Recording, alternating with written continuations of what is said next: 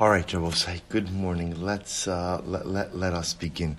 So we are picking up in Eretz Hashem this morning in still in Os Mem Vav. Still in Os Mem Vav. We're picking up. Let's take a look on page Kuf Zayin in the Be'uri HaChasidus towards the end of the bottom paragraph. So remember again, in this incredible oath, Rab Tzadok is discussing the concept of Kol Ma Shetomer, uh, Kol Ma Sheyomar, Balabayis Asay Chutz Misay. Right? Whatever the Balabayis, in this case again, metaphorically, the Balabayis refers to HaKadosh Baruch Whatever the Balabayis tells you to do, you should do, with the exception ultimately again of getting out, of leaving of leaving that you don't have to listen. So we, so Tzaddik highlighted this idea to mean that of course whatever the Ribbon Shalom tells me to do, I have to do. But if HaKadosh Baruch Hu says he no longer desires a relationship with me, and he wants me to distance myself from him, I don't have to listen. Instead, I am permitted to forge forward with the establishment of a relationship and say, Ribbon Shalom, I don't want to leave your side. So I remember again, Reb Tzadok spoke about this concept in the context of the Ma'apilim, the group of Jews who decided to defy the edict of Moshe Rabbeinu in the aftermath of the sin of the Meraglim and still tried to enter into Eretz Yisrael, or Eretz Canaan at that point in time. So remember again, what was their logic? So we often look at them as unrepentant sinners. The Tzaddik says, no, just the opposite. They really felt, they genuinely felt that although HaKadosh Baruch Hu said you can't enter into the land, we don't have to listen to Hashem because of that. The Shalom is telling us that he wants distance from us. That's the one thing we don't have to adhere to. So let's say Sir Tzaddik goes on, he says something so beautiful over here. If you look, again, page Kuf Zayin, Be'uri HaChasidus, right hand side, bottom paragraph. V'chol parsha haniskeres achar chit hameraglim, muvu eres sham le'inyan hiskarvus ha'adam la'Hashem yizbarach. Ayin bizarre. Shabir v'himlitz is kol inyan achit hameraglim, Lemashal v'remez ala Torah. But say this is truly beautiful. Rabbi quotes the Zohar, and the Zohar explains that in fact the entire story of the Meraglim is a metaphor. It's a well, obviously it, it's an actual story. Of course, it, it, occurred, but the Zohar is saying it also has incredible and profound metaphorical significance. What's the profound metaphorical significance? Of the uh, uh, of, of the story of the Meraglim. So listen to what he says. He explains v'himlis al kol inyan hachet Meraglim mashram v'remez ala Torah. Sha'kodesh Baruch Hu omer libnei Adam la'ayin batorah Velasur al yada as haderech shebe'emtza usa yagiu el ha'olam haba kedei le'eschazik b'limuda u'bishmirasa. See, interestingly enough, he says as follows, that in the Zohar's metaphor, entry into the land of Israel, right, sending the Meraglim to scout out Eretz Yisrael, is actually a metaphor for ultimately, again, Eretz Yisrael represents Torah. And each of us is a Meragel. Each of, each of us is one of the Meraglim, one of the spies. And HaKadosh Baruch Hu says, I want you to go and seek out Torah. I want you to go and understand Torah. I want you to go and explore what Torah is. And I want you to figure out how, based on that Torah, to go out and live your life. That's, that's what I would like you to be able to do. That's the, that's the significance ultimately again of the story of the Meraglim. See, he goes on, he says as follows. We'll say, see, you, you hear the metaphor? Eretz Yisrael is Torah. The Meraglim are each of us.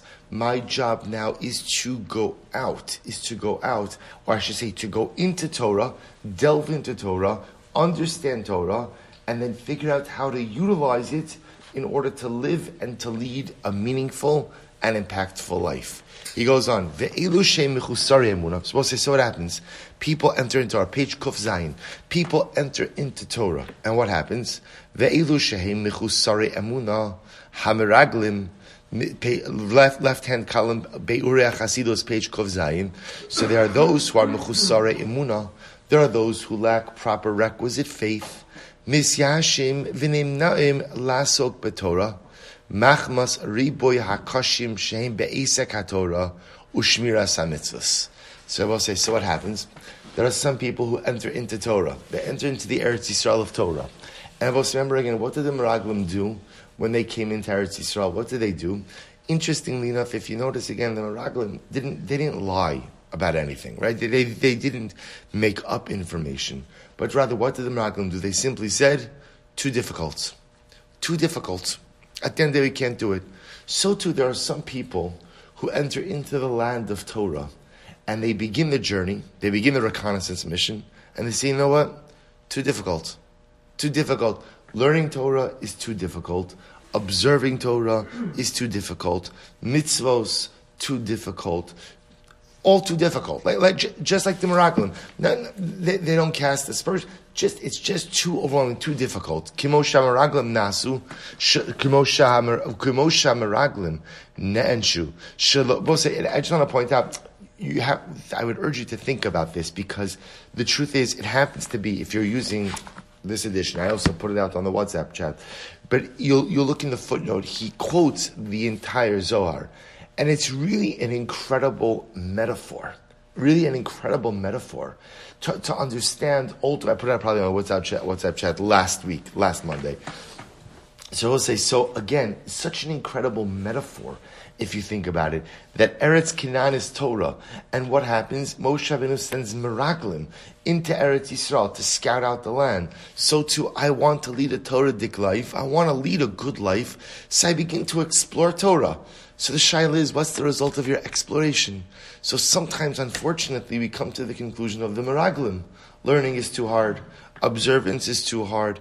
Everything is too overwhelming. It's very nice. It's very nice, but it's Eretz Ocheles Yoshveha. This thing, mamish, is all consuming. It'll, it'll, it'll sap the life out of you. So what happens, says Reb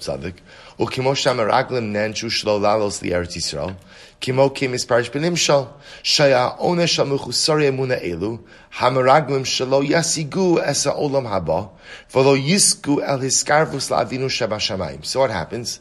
The same way that the Meraglim ultimately lost Eretz Yisrael as a result of their disastrous report. Moshe says, you're not going to go in. So I will say, so what happens when a person gives up? Right? What happens when a person says, you know what? Torah is too overwhelming. Mitzvahs are too overwhelming. Right? Observance is too overwhelming. Relationship with Hashem is too overwhelming. So what happens? You lose it. You lose it. I was supposed to say, Eretz Yisrael doesn't run after you. And at the end of the day, Torah doesn't run after you. Interesting enough, Kadosh Baruch Hu does run after us, which is just an interesting, an interesting yisod. But that's, uh, that, that, that's for a different time. But the idea over here is emotional, and it's fine. Meraglim, you deliver your disastrous report, you're not going into Eretz Yisrael. If you don't make any effort to engage Torah, to engage mitzvahs, to engage a certain lifestyle because you feel that it's too difficult, then, then, then the, it's not even the punishment. The ramification is you just don't get it. You obviously don't have it in this world, and you don't have it in the world to come. It's a consequence. It's not a punishment. I will say. Remember again, those are two very different things. A punishment could be punitive. A consequence is just the result. So Moshe says, listen, if you're not willing to engage, and if you're not willing to toil to acquire Eretz Yisrael, you don't get it. If you're not, the, the, the, the, metaphoric meaning in a Zohar, if you're not willing to toil to acquire Torah, if you're not willing to toil to acquire spirituality relationship with Hashem, you just don't get it. Not in this world, and not in the world to come. He goes on, Moshe Rabbeinu, al ta'alu ki ein Hashem bekir. So we'll say this is fascinating. So remember again, what does Hashem say? What does Moshe say? So the next, now, now we're, we're, kind of combining all of the stories. So what happens the next morning? So remember again, the, day one, the Meraglim come back, was with Tisha B'Av, right? The night of Tisha B'Av. They come back, they deliver their report. Klal Yisrael cries, the decree is handed down, you're not going into Eretz Yisrael. 40 years sojourn in the desert, the entire generation is going to die out. What happens the next morning, which Shabbos says is incredible, is the morning of Tisha B'Av.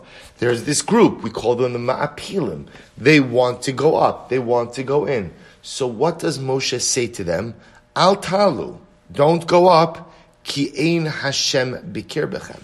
For Hashem is not in your midst. Which again, we translate to understand means what? Hashem is not with you. And if Hashem's not with you, you're not going to be successful. The alzeh he'epilu vis akshu lalos v'lihikonis li eretz Yisrael af neged ritzon Hashem bisparach. So we'll say, yeah, so th- there's a lot of things happening right over here. So Tzaddik says you have to understand the profundity of this. The profundity of this is Moshe Rabbeinu is telling them explicitly, God is not with you. God is not with you. And yet what? What happened? They went anyway. They went anyway. Now, listen, now watch this. He says, Mishum shesavru sheba ofen zeh, heim yisku lihiskayim l'Hashem. So we'll say, so now we're kind of jumping a little bit here. So remember, let me close out the first theme. So the first part of Tzaddik was just saying is, by the way, by the way, the whole Meraglim story is not just a story about conquest of Eretz Yisrael. It's also a metaphoric story about, about the Jew and his acquisition of spirituality, how you acquire Torah, and a recognition that it doesn't come easily. And if you're scared off by the struggle, just understand you will ac- accomplish and acquire nothing. So Moshe Rabbeinu says, "Ki'in Hashem bekir bechem." If you weren't willing to engage in the struggle when I needed you to en- engage in the struggle, Hashem's not going to be with you, not in this world and not in the world to come. Now Rabbi said, let's loop this back. So remember again, Reb Tzadok was saying before this concept of kol ma sheyomar elecha balabai esasei chutz mitzei. Whatever Hashem tells you to do, you should do, with the exception of if God tells you to get out. If God tells you He doesn't want you anymore, don't listen, don't listen, and keep trying to engage. So remember again, Reb Tzadok says, who's the paradigmatic example of this? The Ma'apilim, this group. Moshe Rabbeinu tells them, Hashem is not with you. Hashem is not with you. And yet what happens? They went anyway. Crazy. I will say, if you think about it, by the way, the Ma'apilim story is more crazy than the Meraglim story. Right? Think about this just a moment. The Meraglim made a mistake. A, a, dramatic mistake. A terrible, terrible mistake. Okay, but one can make the argument that they were kind of left to their own devices in certain respects. The Ma'apilim are getting ready to march on Eretz Yisrael the morning after the Meraglim debacle, and Moshe says, God's not with you. God's not with you. It's not going to work. So what are you thinking going? Right? What, what's, what's, what's going through your head that you're, that you're going? So Elamai Reb Tzadok says, because what's happening over here? Mishum shesavru, mishum shesavru, sheba ofen zeh, hem yisku liskarev laHashem yisbarach. Gam ki she'omer lahem balabayis kiviyachol tzei, v'she'im be'efsharusam liskarev alav keis. Ultimately, again, they literally thought that even though Moshe Rabbeinu said, God is not with you, they'll still be successful. They'll still be successful. Why? Because we don't have to listen to Hashem when He tells us to go away. We to listen to Hashem. Now, I will say, now what I want to point out over here, I'll read this next line, then we'll have to stop over here for today. It says, "Kimo sha'amru v'kimo sha'am v'hamakar lakach she'eskav v'sadam ba'ofen kazet hatzliach u'kimo sha'amru chachaminu zal shechutzbasa malchus sabali taga." We'll say we'll pick up with this concept tomorrow, but this is what Chazal call when they say that chutzpah is like monarchy without a crown, which also means that sometimes in life, chutzpah is a very good thing. Chutzpah is a very good thing. Now we'll say now, please use that very carefully, right? Very carefully. We'll, we'll discuss what this means.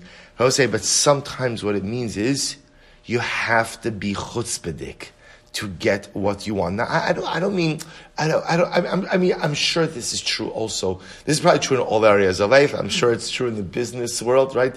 As they say, if you, what is it? What is it? If you, if you don't ask, you don't get. If you don't ask, you don't get.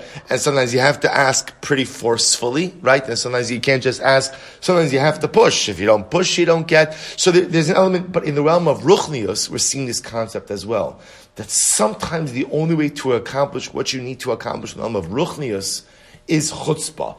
But lest you think that chutzpah is a desired approach, so we're going to see the Zohar calls or the Gemara calls chutzpah is chutzpah is monarchy without the crown. So I'll say, what does that mean, monarchy without the crown?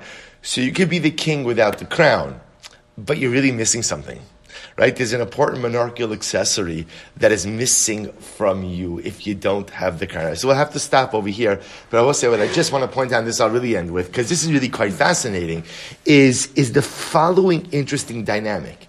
You see, on one hand, Reb told us, Kol chutz which means that listen to everything that God tells you except when God tells you to get out.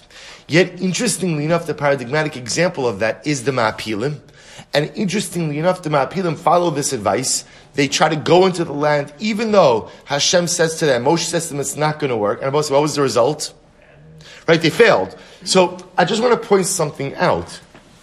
Even though Rav is using this as a paradigmatic example, the job of the Jew, the job of the Jew is to always try to engage HaKadosh Baruch Hu, even if the Ribbon Shalom apparently doesn't desire that engagement. That's what it is. But it doesn't always mean that things work out. Which, which, which is very interesting. So it's almost like my job is to try to pursue constant engagement with the Ribbon Shalom. But don't think that just because you always push, you get what you want.